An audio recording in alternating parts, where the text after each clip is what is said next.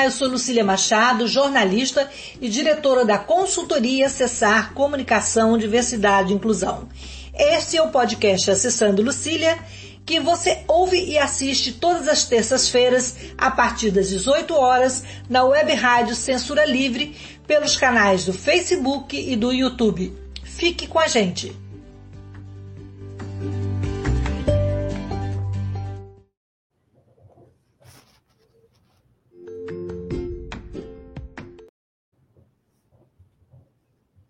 Olá, boa noite. Hoje é 28 de março e hoje nós vamos falar sobre um pouquinho um assunto que ele é muito falado, mas é pouco entendido. Entendido. O transtorno do espectro autista, ou como algumas pessoas é, costumam falar, o TEA. É, é, o tema do nosso podcast. É, no próximo domingo, 2 de abril, é o Dia Mundial de Conscientização do Autismo e nós sentimos a necessidade de trazer essa pauta né, com o intuito de buscar conhecimento, informação, desconstruir estranhamentos, mitos, preconceitos. E para conversar com a gente, eh, nós vamos ter duas convidadas. Eu vou, antes eu vou me descrever e logo depois vou informar sobre os convidados. Eu sou uma mulher branca, de cabelos castanhos escuros, tenho 62 anos, estou de óculos dourados, tenho nariz fino, boca fina, Estou sentada na minha cadeira de rodas, que não aparece aqui na tela. Atrás de mim tem uma parede rosa claro, uma porta, um armário branco e um armário e um porta-retrato colorido na vertical. As nossas convidadas são duas mulheres autistas, ativas e ativistas. É Amanda Pascoal, que é arte educadora, formada pela UNB, palestrante sobre autismo, deficiência, neurodiversidade e acessibilidade, e ela também faz parte da Abraça, que é a Associação Brasileira de Ações por Direitos das Pessoas Autistas. E vamos também conversar, a nossa outra convidada é a Jéssica Borges, que é profissional da inclusão, ativista pelos direitos das pessoas autistas, mulher autista diagnosticada tardiamente e mãe do Ravi, de oito anos, que também é diagnosticado com autismo. É, meninas, Amanda, obrigada por você ter estar aqui com a gente nesse espaço de diversidade e inclusão. Queria que você se descrevesse para a gente depois descrever a Jéssica e começar o bate-papo. É, é, eu sou uma mulher, tenho 30 anos, 31. é, eu estou usando uma camisa de manga comprida roxa, um colar de várias camadas, cheio de borboletinhas dourado, eu tenho cabelo preto curto, com umas mechinhas brancas, eh, e eu tô com um batom bem vermelho. E, e o olho de gatinho delineado e a sombra dourada. Tá linda. E você, Jéssica, bem-vinda, obrigada. Muito obrigada. Eu sou uma mulher parda de descendência indígena. É, essa luz aqui está tá meio amarelada, tá dando reflexo no meu óculos. Eu estou usando um óculos é, de grau com armação preta, um colar de prata com umas bolinhas, é, uma camiseta cinza, modelo baby look, e o meu cabelo é liso, castanho escuro, e a parede atrás de mim é branca. Ótimo, Jéssica. Amanda, para a gente começar, eu queria que você falasse da importância é, do 2 de abril é, para conscientização e também para esclarecimento da sociedade né, sobre o autismo e todo esse universo né, que, que, que ronda as pessoas que têm, que são autistas, né? É. Gente, desculpa se eu estou esquecendo um pouco da história, mas eu acho que foi a ONU que colocou o 2 de abril como Dia Mundial da Conscientização do Autismo. Isso. Sinceramente, eu prefiro muito melhor a palavra em português, conscientização, do que o inglês que eles usam, awareness, que seria alguma coisa tipo alertamento, que aí, inclusive, o pessoal da comunidade autista exterior não gosta da palavra awareness e chama abril do mês da aceitação do autismo, né? Então, eu acho que conscientização está no meio desse meio termo, né? Não é tão ruim quanto awareness, mas acho que também não encompassa tanto quanto aceitação, né? Porque na, é, assim, não adianta nada a gente dizer autistas existem e a gente não ser aceito na sociedade. né? A gente não tem as acomodações que a gente precisa, a gente não tem os nossos direitos legais garantidos, nossos direitos humanos. Então, eu acho que essa é a nossa luta. Eu, inclusive, compararia muito com o Dia da Mulher, né? Que não é para ser tipo um dia de bonitinho, sabe? De né? florzinha, de coisa, não, é, é dia de luta. Entende? Sim. É, Jéssica, como dia de luta, qual é a principal luta das pessoas com. Você falou para eu não falar pessoa, com auti, pessoas autistas. Isso. Eu acredito que é isso que a Amanda disse, né? A garantia de direitos, a permanência desse direito, né? Porque ah, todo dia a gente tem a ameaça de que os nossos direitos estão sendo violados em alguma esfera, seja na saúde ou na educação. Então, muito mais do que um dia de conscientização, porque as pessoas já sabem, né, que essa condição existe. É importante a gente falar que é um dia principalmente de luta e justamente para isso, né? A gente ainda vive numa sociedade que nega o acesso do autista na educação, então a gente ainda tem um caminho longo a percorrer e até a gente poder comemorar de fato essa data. Jéssica, e o que é uma pessoa autista? O que é ser autista para você? É uma pessoa Jéssica, com. Agora é Amanda, depois a gente volta para a Jéssica. Ah, já. É, certo. é porque eu tenho essa resposta já bem definida, inclusive cientificamente, porque autismo é uma condição do neurodesenvolvimento que tem origem genética. Isso quer dizer que a pessoa nasce autista e vai morrer autista, continua sendo autista para o resto da vida. É intrínseco de, de quem a gente é, está centrado, não existe como mudar isso, como tirar, tá? E neurodesenvolvimento quer dizer que é neurológico, né, no nosso cérebro, e vai se construindo de acordo com que a gente vai crescendo. E agora, e, Jéssica, é, pode continuar, pode continuar. É, que evidências científicas mostram que a gente tem muitas mais conexões cerebrais assim do que é comparado ao padrão estatístico no, do normal, né? Falando normal no sentido bem estatístico mesmo, né? Neurotípico. E isso causa muitas coisas, tipo ter transtorno do processamento sensorial, ter as dificuldades de, de funcionar socialmente da mesma forma que os neurotípicos funcionam, né? E assim, eu sempre tomando cuidado para a gente não colocar isso como inferior, como se o neurotípico fosse o padrão correto de funcionar e a gente fosse inferior. Não, a gente simplesmente é diferente e precisamos andar juntos. É isso. Eu também. Ela concorda é... Jéssica? E o que, que, é para você ser uma pessoa autista? É uma condição do neurodesenvolvimento, né? Então, justamente por isso é importante a gente dizer que a sociedade, até as pessoas que não têm nenhuma condição, são pessoas é, diversas.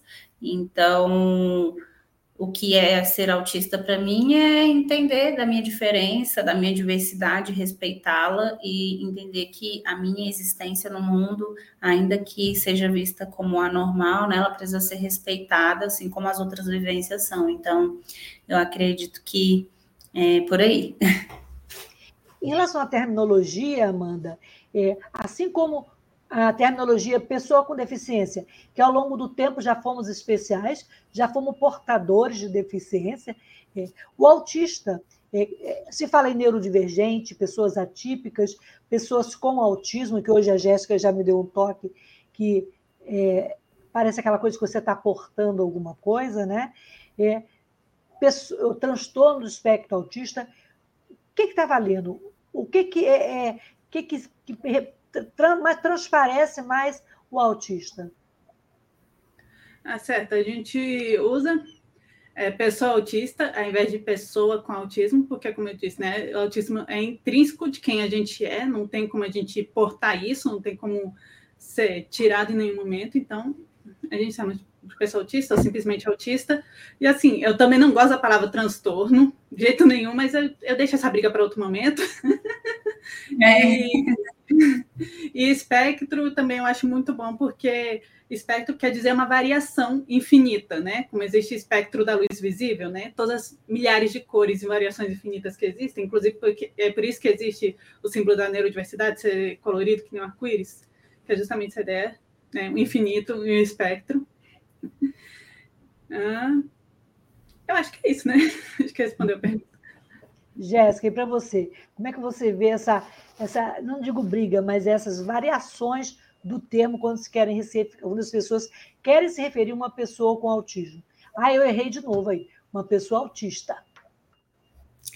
É isso, é justamente a gente é, faz, ajudar nesse processo de, de letramento das pessoas, não que a gente tenha essa obrigação, né, de ter que estar ensinando o tempo todo, até mesmo porque a gente já tem é, uma variedade de, de acesso à informação a respeito da nossa condição, mas é importante, sim, as pessoas se atentarem a quais termos usarem, porque... É, repetir termos que já são inadequados para a própria comunidade, que já sinaliza qual é o termo correto, é seguir reproduzindo estereótipos, né? E invisibilizando a nossa luta e as nossas reivindicações. Então, eu acredito que é, é isso.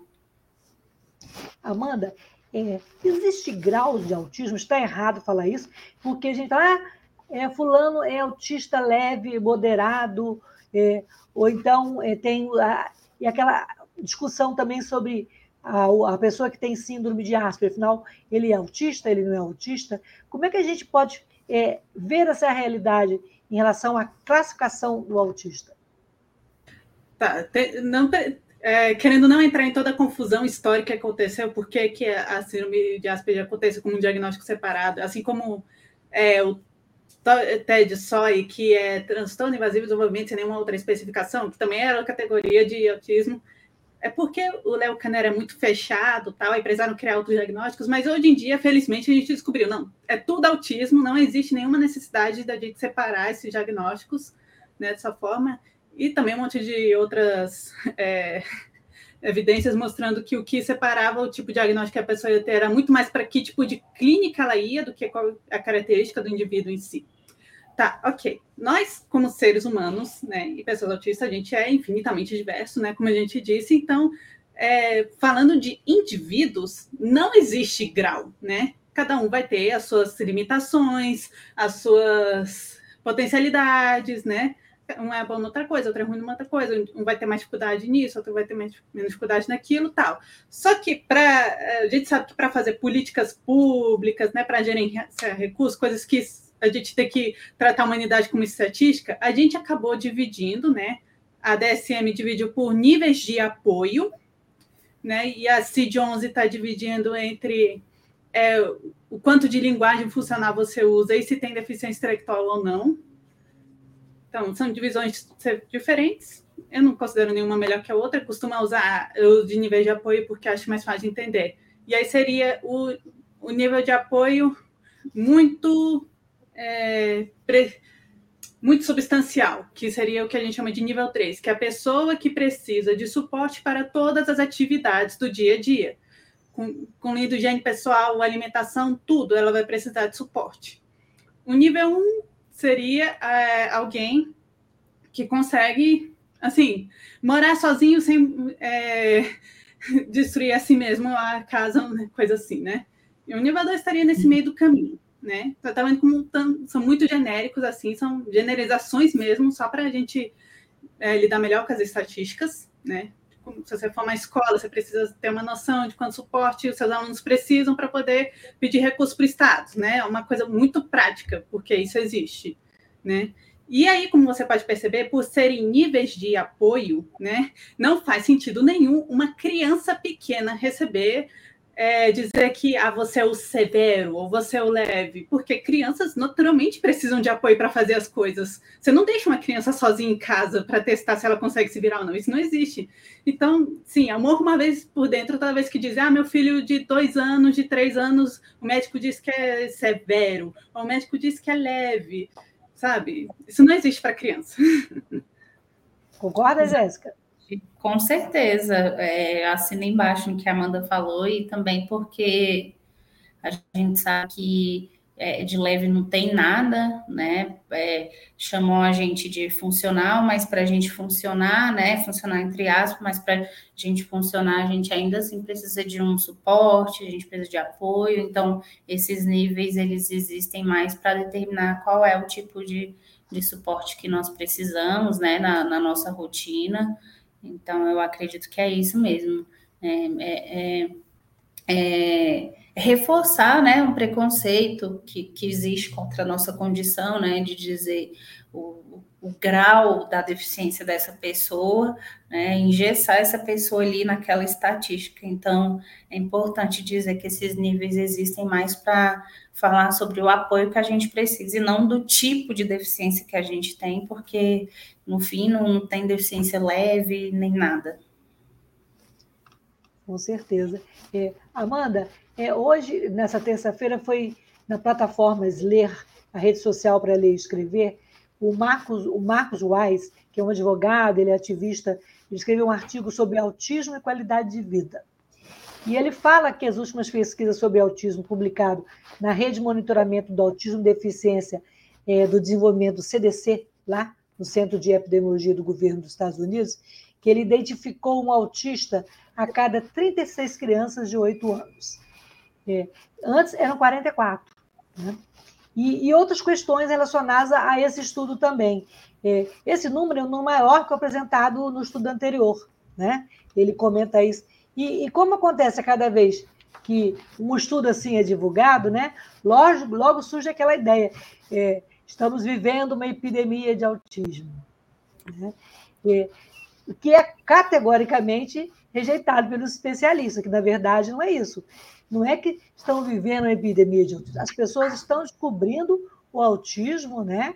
E, e, e que, na verdade, estão os profissionais estão mais capazes de identificar e de conviver né? e, e tratar, descobrir é, técnicas e maneiras né, de, de conviver com autismo sem, sem, é, sem tanto alarde, sem tanta, digamos, histeria. Né? Vocês acham que é esse, quando a gente entende melhor a condição autista e a gente consegue identificar melhor, isso traz mais qualidade de vida para o autista, Amanda?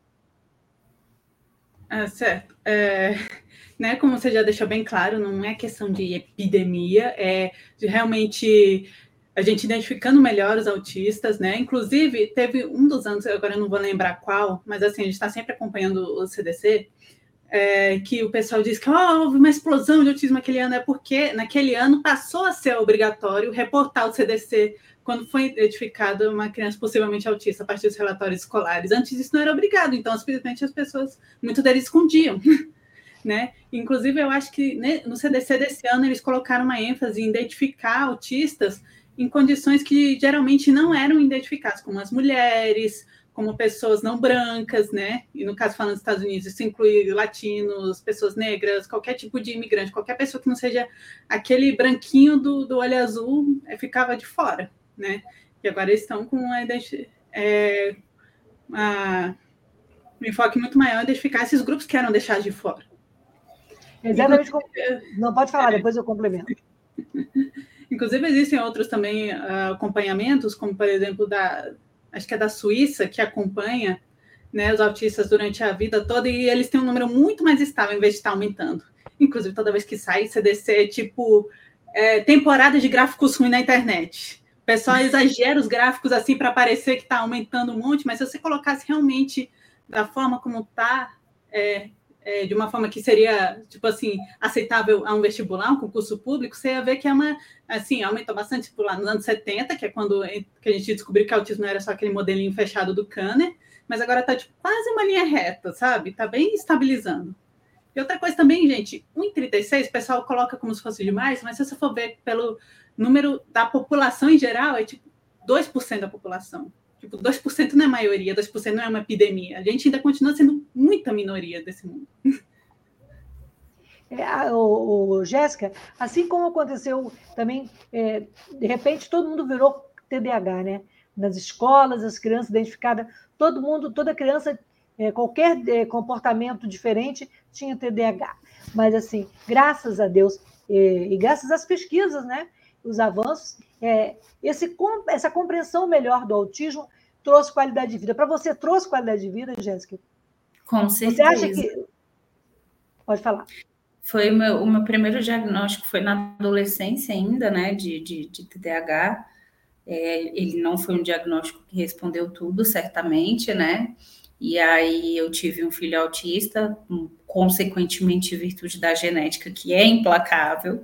Então, é importante, sim, é, esse acesso à informação, né? Como diz a, a, a, uma médica, a doutora Raquel Demonde, que se ao invés da gente noticiar esses números, né, de forma de, ai meu Deus, é uma epidemia, está na moda, a gente dissesse que, na verdade, isso é um bom indicativo de que as pesquisas estão avançando. E esse número tende, sim, a, a, a aumentar, né, na medida que as pessoas vão acessando informação, as pesquisas robustas e eficazes vão é, também avançando, mais pessoas vão tendo acesso, principalmente quem está lá na ponta, autistas não brancos, né? Como a, a, a, Amanda citou, e também a própria pesquisa do CDC, autistas não brancos, mulheres, né? LGBTQIAP+, é, indígenas, enfim, todos esses grupos minoriza minorizados.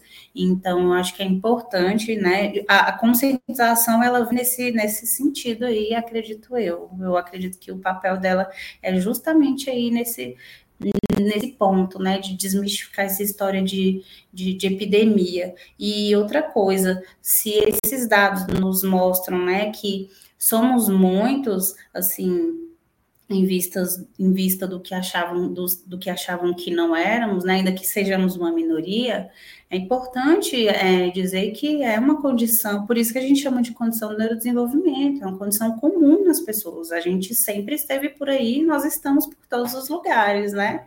E que venham mais pessoas diagnosticadas mesmo, que as pessoas tenham acesso aos seus diagnósticos, porque o diagnóstico ele liberta. Né? Infelizmente, a gente está preciso desse papel, né, para a gente servir, ter a nossa existência validada, mas eu quero mesmo que as pessoas autistas sejam avaliadas e diagnosticadas, que eu acredito que seja nosso direito a gente saber quem a gente é.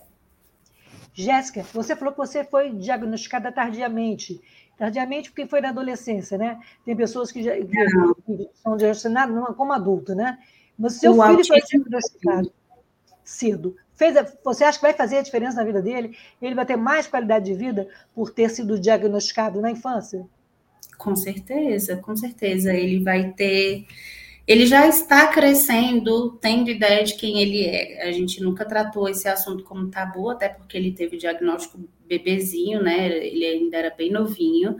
A gente conseguiu chegar a um diagnóstico, e ele já tem entendimento de que ele é autista, ele não sabe da complexidade toda da coisa, do movimento, mas ele já sabe que ele é autista, e eu acredito que vai ser vai ser, como que eu posso dizer, menos pesado para ele em termos de, de reconhecimento, de não se sentir inadequado, porque a gente tenta mostrar aqui que é, ele é amado por ser quem ele é, ele pode ser quem ele é, ele pode autistar da, da forma que ele quiser e a gente, ele, ele já participe e nos vê brigando nos lugares para que ele tenha de, direito de existir da, exatamente da forma que ele é.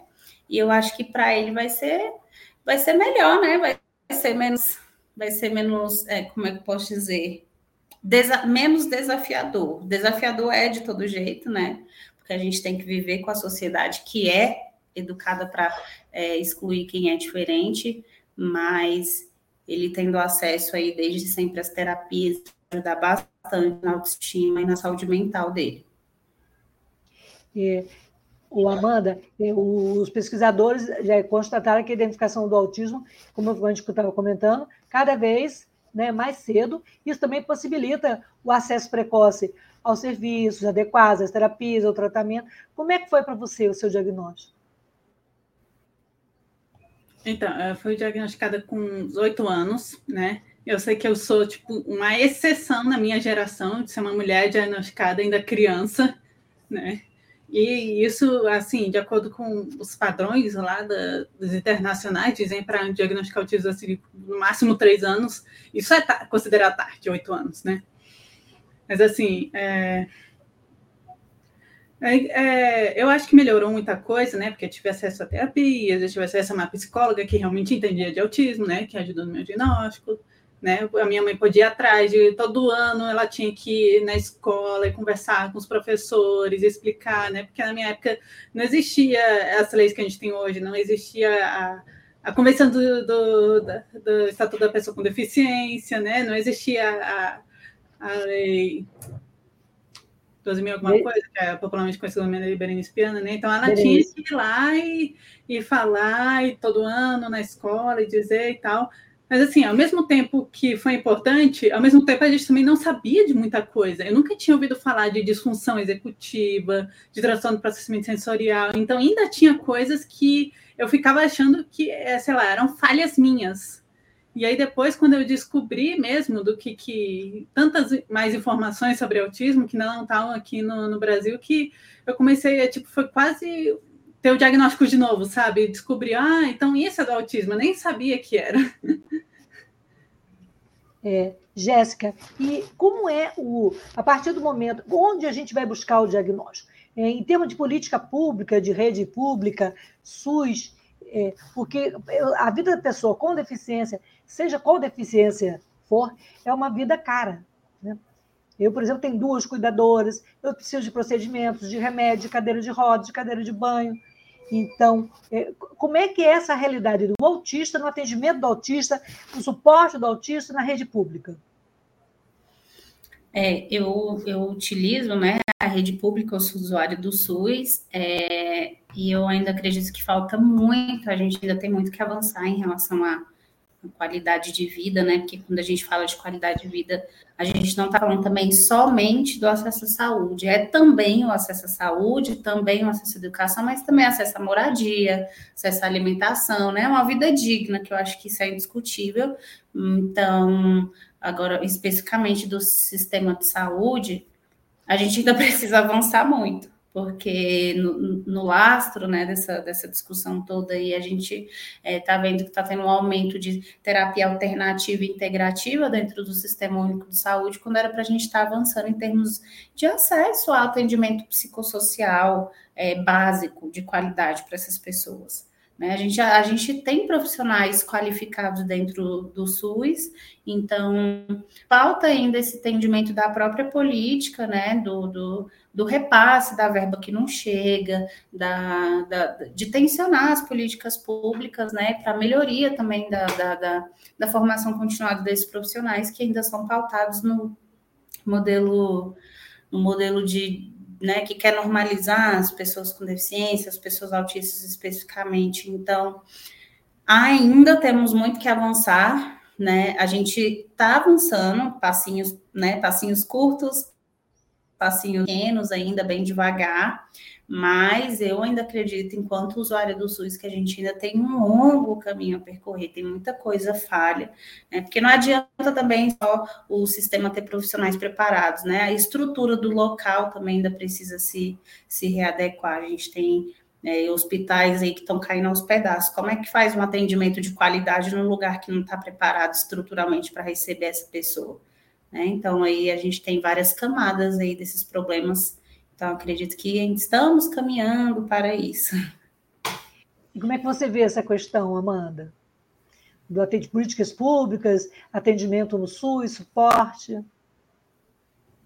Sim, eu acho que o nosso caminho sempre tem que ser, né, fortalecer o SUS. A gente passa, é, e ao mesmo tempo não destruir também a, a rede privada. Eu lembro quando a gente passou um sufoco no ano passado, por causa da que estavam querendo aprovar o rol taxativo para as. Né, vocês lembram dessa história? Né? O rol taxativo da, dos planos de saúde, querendo dizer, tipo, não tem que. Você só pode fazer o que o plano está dizendo que você pode, pronto, acabou, né? Ia deixar um monte de gente completamente desamparada, né? Então a gente precisa é, fazer políticas que respeitem nada sobre nós sem nós, né? Nada sobre as pessoas com deficiência, sem participação plena das pessoas com deficiência, ok? Eu vi gente querendo deturpar esse termo para dizer que é de pais profissionais. Não, pessoas com deficiência. Exatamente. então a gente tem que sempre fazer todas as políticas baseadas nas pessoas com deficiência. Quer comentar, Jéssica? Concordo plenamente com a Amanda, né? Até mesmo porque, por exemplo, é, é, é eu, eu, defendo o SUS, né? Tudo que eu faço é pelo SUS, inclusive eu tô, eu tô terminando, tô prestes a fazer uma, uma cirurgia pelo SUS, e eu tô tendo um tratamento de qualidade muito bom. É, com a realidade que a gente tem hoje, não tem como, né? A gente acabar com o sistema privado, então a gente precisa de políticas públicas para melhorar o sistema único de saúde, né? Mas continuar brigando aí, porque, por exemplo, é, até mesmo pessoa, tem pessoas que trabalham, com essas famílias que trabalham, ralam para caramba, são pessoas que vivem, é, são consideradas baixa renda, ralam para caramba para pagar um, um, plano de saúde básico para o filho conseguir ter acesso, porque ainda não tem acesso no sistema que a gente é, se organizar para lutar e por melhoria e tensionar essas políticas em favor da saúde. Eu não vamos fazer um intervalo rapidinho para falar da rádio, mas antes eu queria que o Antônio colocasse para a gente os comentários na tela dos ouvintes. Tem algumas pessoas aí que já se manifestaram. E quem quiser, vamos lá. A Marise Muniz, boa noite a todos, todas e todes. Tenho muito interesse em aprofundar sobre o tema. Sou professora, psicóloga e percebo a urgência de aprendermos mais sobre o autismo. Paz e bem. Obrigada, Marise, pela audiência. A Fabi Samanta falou que boa tarde, boa tarde para você também. É, a Mariane Martins Maciel, boa tarde, duas grandes entrevistadas, Amanda maravilhosa, como sempre, e a Camila Martins, ótimo ouvir vocês, e a Mariane de novo, quanta riqueza de informações. William Jesus Silva, salve turma, acompanhando aqui antes de ir para a faculdade. Isso é muito bom. E a Márcia Trolli, boa noite. Excelente essa live, palestrantes competitíssimos, muito bom. Então, a gente faz o intervalo e a gente volta já já. E você pode é, fazer perguntas e comentar é, no, nos aplicativos da rádio, também no Facebook e no YouTube.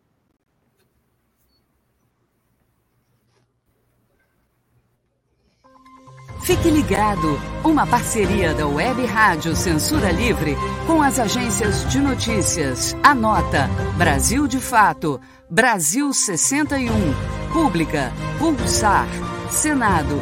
E as rádios 2, Nacional e Web.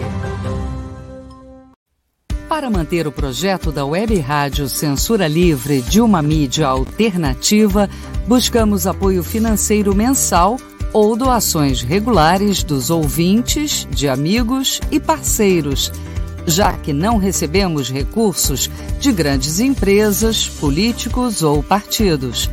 Seja um apoiador regular e ouça o agradecimento no ar durante as edições dos nossos programas. Sua ajuda é muito importante para nós. Enviamos prestação de contas mensal aos nossos apoiadores temos uma vaquinha virtual permanente.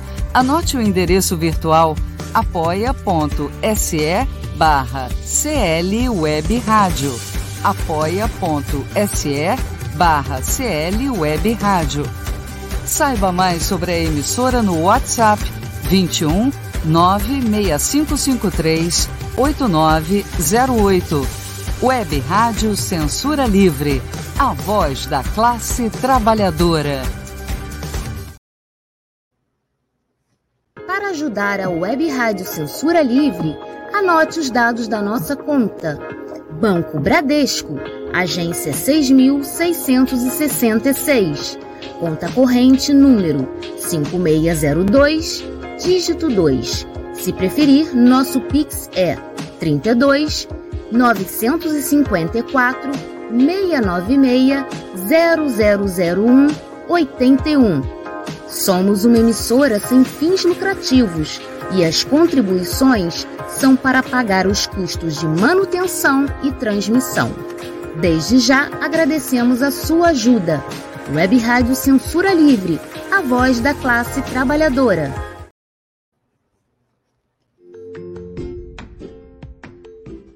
Olá, eu sou Lucília Machado, jornalista e diretora da consultoria Cessar Comunicação, Diversidade e Inclusão. Este é o podcast Acessando Lucília, que você ouve e assiste todas as terças-feiras, a partir das 18 horas, na web rádio Censura Livre, pelos canais do Facebook e do YouTube. Fique com a gente!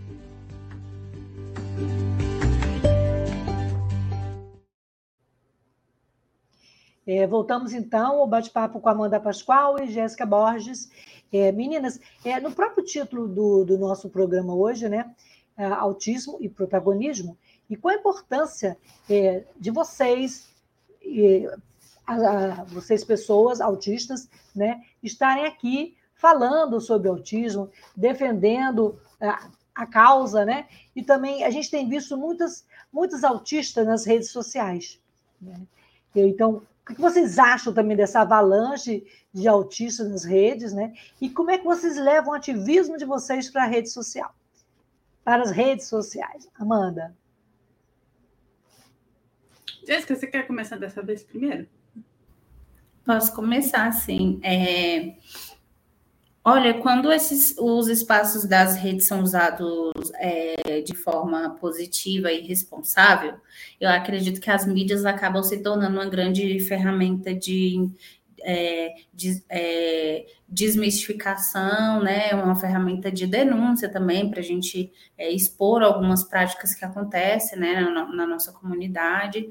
E, mas eu, eu, eu vejo como um, um, ponto mais positivo do que negativo, assim, apesar da gente ter muitas muitas situações negativas, né, em virtudes de pseudoprofissionais, né, de gente que, que quer é, lucrar em cima da, da, nossa, da nossa deficiência. A gente sabe que o, o autismo ele virou um mercado altamente lucrativo, né? Mas assim, em relação à ocupação dos próprios autistas mesmo, que, que têm feito esse trabalho de forma responsável, é, eu vejo isso como um, um, avanço positivo, sim, até mesmo porque a gente precisa ocupar esses lugares que antes diziam que a gente não podia estar, né? Então, ter autistas falando sobre a sua própria condição, trazendo informações de qualidade, né? É, informações responsáveis, eu acho isso, isso muito bacana, assim, até mesmo para a gente desmistificar essa ideia de que a gente é,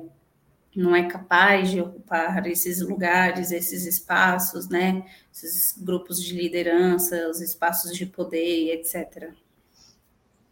Amanda. Uhum.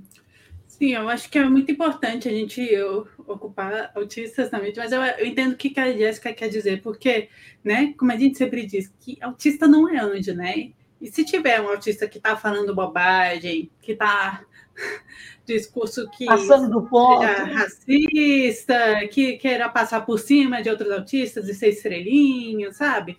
Então, realmente, a gente não pode dar é, palco para esse tipo de pessoa.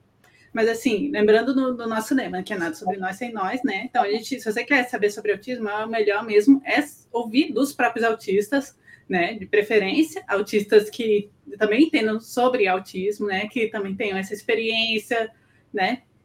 Por exemplo, a minha área de formação é né, de arte e educação, fiz licenciatura em arte e design então eu tenho formação de educação, eu fiz muito sobre acessibilidade cultural, inclusive foi minha TCC sobre isso, eu trabalhei como mediadora de museu, já fiz coisa muito... Então, essa é a minha área, né, e eu também faço é, um projeto conjunto com outras autistas e mães de autistas, que também a gente faz muito na área científica, né, dos meus hiperfocos da divulgação científica, é, que a gente tem o autismo e evidências, né? Então, esses são os assuntos que eu entendo, né? De educação, de acessibilidade, de ciência do que tem evidência, né? Minha mãe é bioeticista, né? Além de ser psicóloga, então, fazendo os trabalhos com ela, também entendo, assim, sobre o que é o ético de uma terapia, né?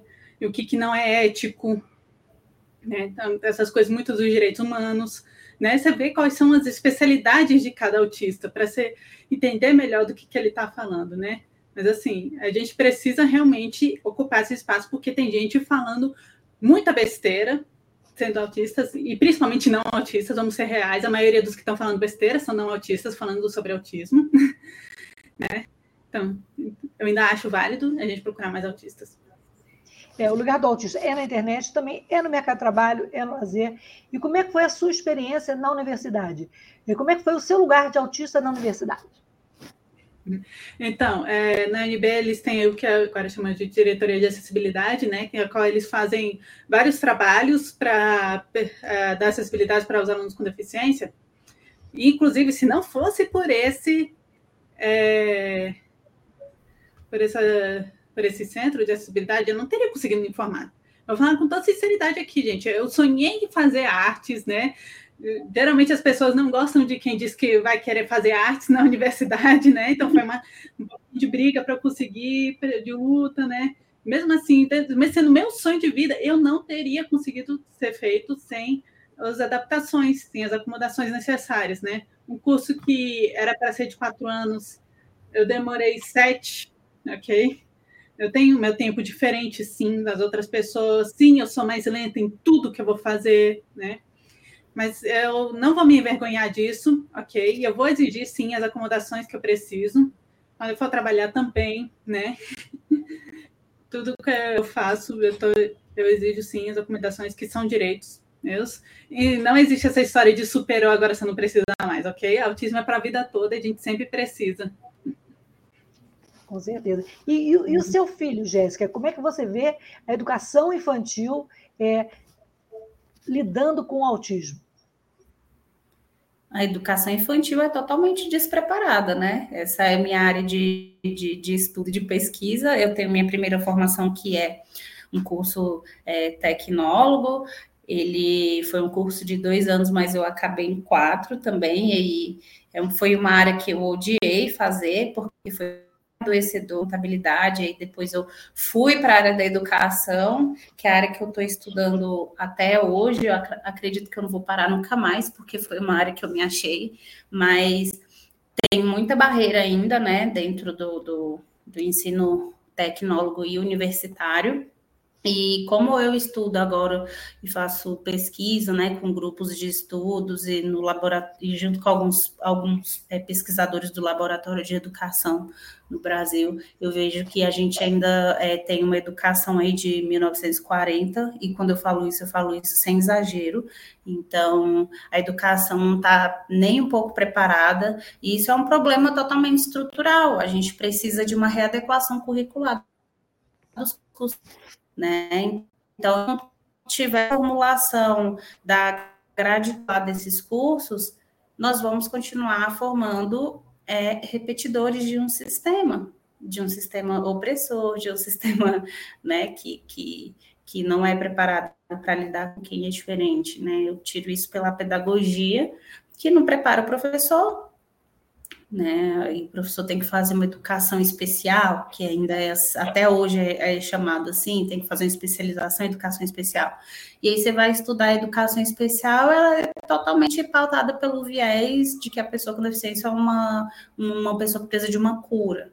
Então a gente tem toda uma reformulação para reivindicar e ainda tem, temos muito a avançar aí também, né? A gente está em 2023 e as escolas ainda negam o acesso de alunos com deficiência nos espaços. Então, eu acho que isso retrata muito bem como é que está a educação no nosso país hoje.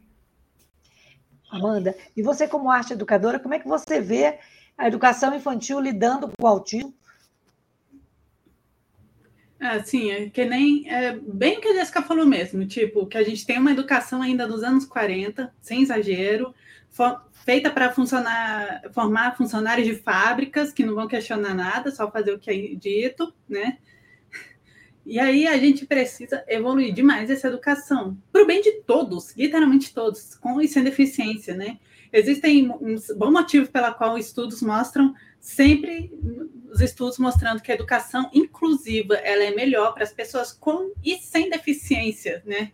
Que a gente tem que sair desse modelinho fechado ok? Tem aqui aquela, tipo uma chargezinha, né? É, tipo, que nevou na, na escola, né? Lá no, nos Estados Unidos, Canadá, neva bastante, tem que pegar a pá e tirar a neve do caminho para as pessoas passarem.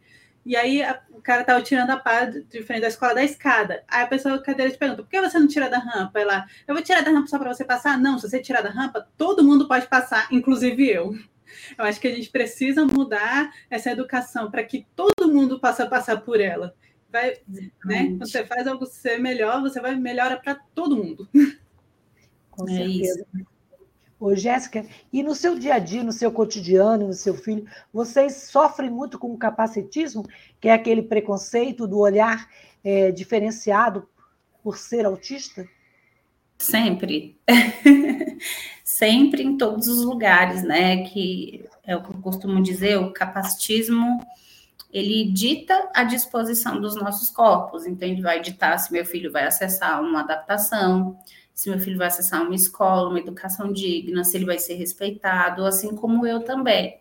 Então, é, a gente sofre os reflexos disso de diversas formas, né? Depende de cada situação, o capacitismo vai se trajando ali de acordo com a situação que você está vivenciando. Né? Então, a gente sofre no, no, numa conversa de um grupo de WhatsApp, na internet, né? Quando a gente abre ali a internet, a gente está a gente abre e vê um vídeo de uma pessoa sendo violentada e a pessoa proferindo palavras, né, de baixalão ou falando coisas absurdas, tipo, ah, essa vaga aí para essa gente e, e, usa termos capacitistas. Ele não está quando, quando, essa pessoa faz, faz, quando essas pessoas fazem comentários é, de forma generalizada, eles também estão atingindo a gente, né? Então, eu acredito que todo dia, infelizmente, a gente sofre a opressão de uma forma diferente. Então, é, dentro do ambiente da escola, hoje eu recebi, por exemplo, o e-mail da professora é, da, da orientadora da escola do meu filho, e sutilmente ela tentou dizer que meu filho não conseguiu fazer uma atividade lá porque ele estava disperso e, e, e, e né, com desatenção, agitado e com desatenção. E aí eu questionei, né? Eu joguei essa bola para eles, porque o tempo todo eles querem culpar a nossa deficiência, né? Eles não são capazes de olhar para o ambiente e se questionar: será que o ambiente está propício para essa pessoa? Será que o ambiente está hostil? Então, assim, todo dia a gente vivencia o capacitismo de uma forma diferente. Amanda, como é que a gente lida com esse mundo ainda tão capacitista? Ah, não sei, acho que a gente tem que mudar a sociedade. Eu acho que a gente pode primeiro começar mudando a nossa cabeça, né? Desconstruindo o capacitismo que está aqui dentro internalizado, né? Depois a gente pode passar para os que estão ao redor da gente, né? E a gente procurar os nossos aliados, né? E aí a gente procura mudar a sociedade, né? Mas eu acho que todo trabalho começa aqui dentro, desconstruir o nosso próprio capacitismo que a gente tem contra a gente mesmo, né? Que é o pior de tudo. E, e nessa luta, é, você, vocês é, têm um, um aliado forte, que é a Abraça, né? que é a Associação Brasileira de Ações por Direito das Pessoas Autistas. E como é que surgiu a Abraça? Conta um pouquinho da história aí da Abraça. E depois eu quero também que vocês falem sobre a campanha que vocês estão pensando ainda para 2023, né?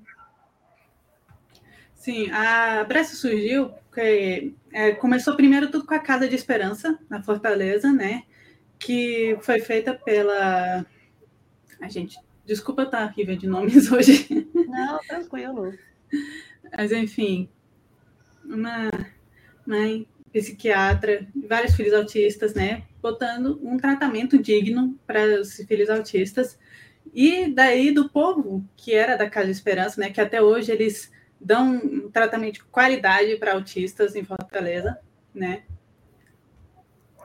É, a gente, é, o pessoal pensou numa associação que fosse realmente feita por autistas e não pais e profissionais, e que a gente tivesse um código de ética, né, para não permitir de tudo porque havia muito do discurso na época, tipo assim, uma coisa horrível aconteceu, ah, não, deixa, pelo menos ele está cuidando de autistas. Não, a gente disse, não, a gente não vai tolerar tudo, não. A gente vai ser exigente nos nossos direitos. e aí a gente foi, é, com aí, sempre com o lema de ser os autistas, né? é uma associação feita por autistas mesmo, e a gente está sempre fazendo campanhas, né, focadas no que é de interesse dos próprios autistas. Uma das mais que eu gostei foi porque em 2016 a gente fez o primeiro encontro brasileiro de autistas, que juntou uh, autistas brasileiros, ativistas do Brasil todo, lá em Fortaleza, para a gente falar de vários assuntos. Foi muito bom. É, e aí, um dos assuntos que mais comentaram, né, que mais chamou atenção, assim, que as pessoas discutiram, mais foi a questão da sexualidade, né? E teve de tudo lá, né? Gente falando como que já sofreu abuso, gente falando com as dificuldades porque os pais não falavam sobre isso, né? Não tinha educação em casa, a educação da escola também não tinha, né? E aí a gente foi juntando, né, todas essas questões e chegamos a fazer a nossa campanha em 2017 com o tema Sou autista e tenho direito ao meu próprio corpo, né? Com os eixos de é, da gente ter direito a receber informação sobre sexualidade, da gente ter o direito de exercer nossa sexualidade, da gente ter direito a não ser submetidos a terapias degradantes, né? Terapias entre aspas, né? Tratamentos experimentais degradantes, sem nenhuma evidência científica, que podem trazer vários males, né? E aí, cada ano a gente vai trazendo uma, um assunto diferente de acordo com o que é necessário. Teve um ano do, que a gente disse que a gente é autista tem direito em viver comunidade, né? Que foi é, contra internações compulsórias, né? Manicômios, que ainda tem muita gente querendo isolar o autista da sociedade, né? Tem a campanha, né? De autista também tem fome, né? Que foi muito relevante na, na época que a gente está vendo essa crise, né? E a gente vai sim, vai fazendo. Quer acrescentar mais, Jéssica? É, eu acho que é isso, o papel da, da Abraça, assim, é uma, eu acredito, né, eu coloco a Abraça aqui como a associação mais importante que a gente tem, justamente porque é uma associação é, que emancipa as pessoas autistas, né, a, a, participar da vida social e política, inclusive foi também tema, né, de uma das, da, da, das campanhas, dos manifestos, e é, é uma campanha muito, foi uma campanha muito importante. Também, é um tema, porque a gente também tem direito, né, é, é, que, que vão discutir decisões das nossas, né, sobre o futuro das nossas vidas, então, eu acho super importante das pessoas autistas lugares. E a Érica, a Érica, estou lembrando da Érica, Érica Curado. É, o Amanda, e você disse que para esse ano 2023 vocês vão lançar no Dia do Orgulho Autista, né? Vocês optaram por lançar nesse dia uma nova campanha. Queria que você adiantasse, desse um spoiler para a gente aí é, dessa campanha. Sim. Então, é, eu considero, inclusive, essa campanha como uma continuação da de 2017, que a gente tem direto no nosso próprio corpo, porque naquela campanha a gente falou sobre abusos, né? Abusos terapêuticos que são muito óbvios, né? Tipo, a pessoa que vai dar né, alvejante para o filho achando que isso cura autismo, né? A pessoa que vai dar um tratamento de relação porque acha que autismo foi causado pela vacina e está querendo desfazer o dano da vacina. Então tá. Esses são abusos muito óbvios, tipo assim, qualquer um com um pouco de conhecimento consegue ver. Nesse ano a gente vai focar em abusos que são sutis, né? Que às vezes as pessoas não percebem que aquilo está fazendo mal ao autista, tá? O tema, o nome, o título da nossa campanha é sou autista e mereço respeito. Meu comportamento é parte de mim, né? Porque existem muitas terapias que são com foco em barrar os comportamentos autistas para fazer eles parecerem o mais normais possíveis, mesmo que eles não chamem por esse nome, ok? Exatamente. Quando eles vão dizer, ah, porque esse comportamento não tem função, ah, porque isso daí é so não é socialmente aceito, ah, porque isso daí.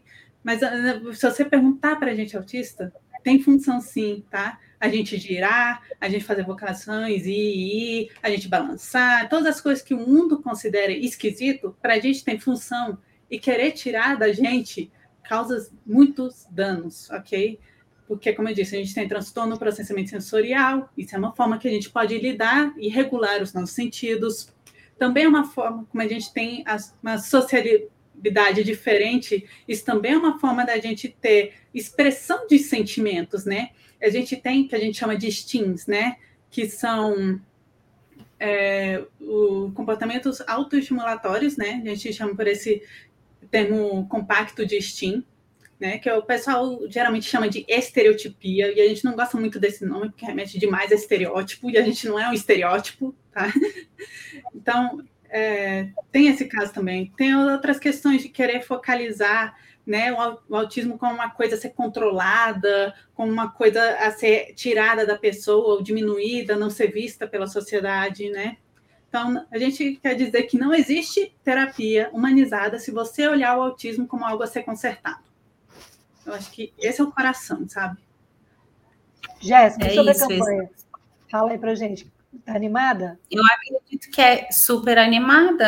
É, retomar essa discussão, né, como uma, uma, como é que eu posso dizer, uma extensão das outras campanhas que, que a praça já fez, até mesmo antes, antes de eu entrar, né, então é importante isso parte da, dos próprios autistas mesmo, e isso que a Amanda falou é extremamente importante, tem muita é, violência e violação, né, contra a nossa integridade física, a nossa integridade comportamental é, que acontece de forma sutil. Muitas vezes as famílias, é, na, na, na, na, tentativa de é, curar, consertar, reverter o quadro, que são esses termos que muita, muitas pessoas usam, acabam é, sujeitando né, os filhos a, a 40 horas de terapia. Né, a, a, a criança deixa de ser criança para virar ali um, um não sei, eu nem sei que, que, que, que termo que eu poderia usar, mas é, é, importante a gente discutir sobre isso, justamente por conta dessas, dessas violências sutis, sutis assim, para o restante das pessoas, né? Porque para a gente, a gente que é autista, a gente consegue muito bem, é, a gente que já é autista adulto e está participando dessas discussões, a gente consegue muito bem observar como que essas, essas nuances se, se, se dispõem aí na rotina dos autistas que, que estão sujeitos a essas questões todas.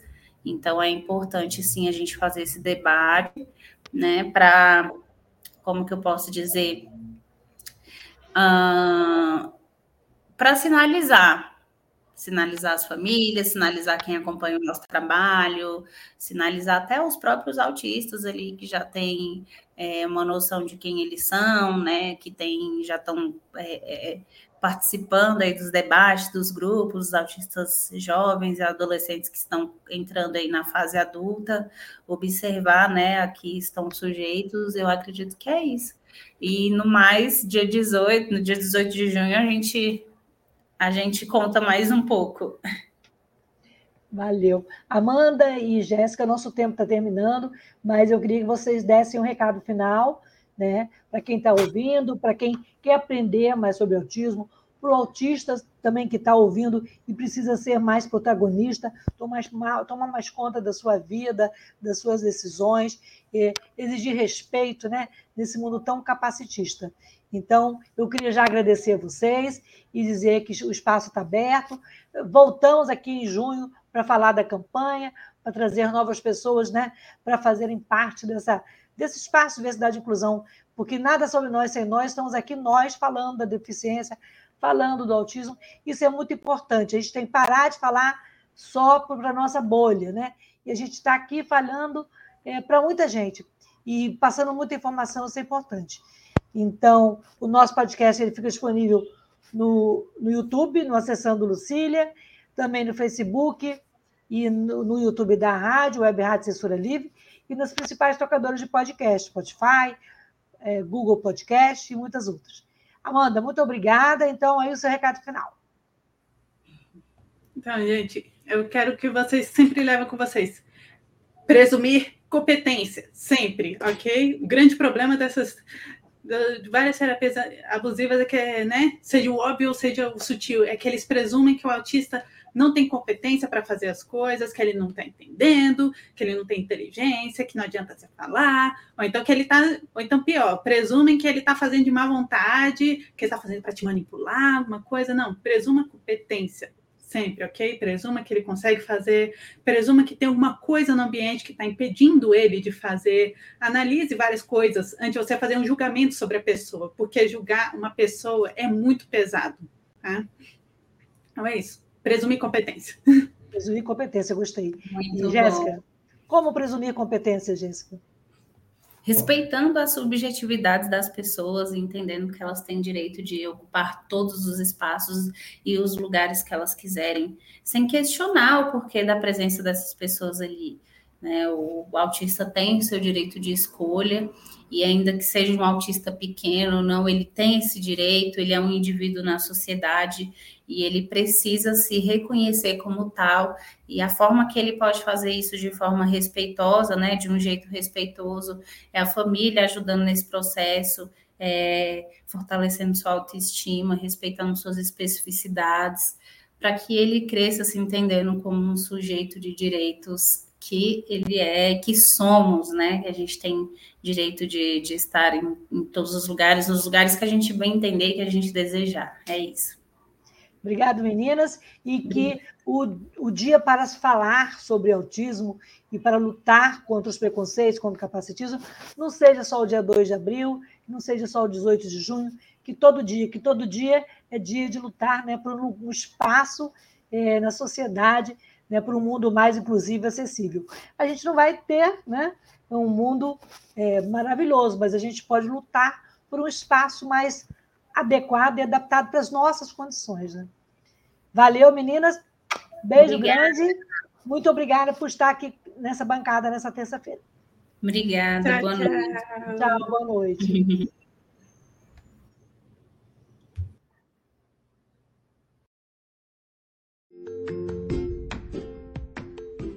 Olá, eu sou Lucília Machado, jornalista e diretora da consultoria Acessar Comunicação, Diversidade e Inclusão.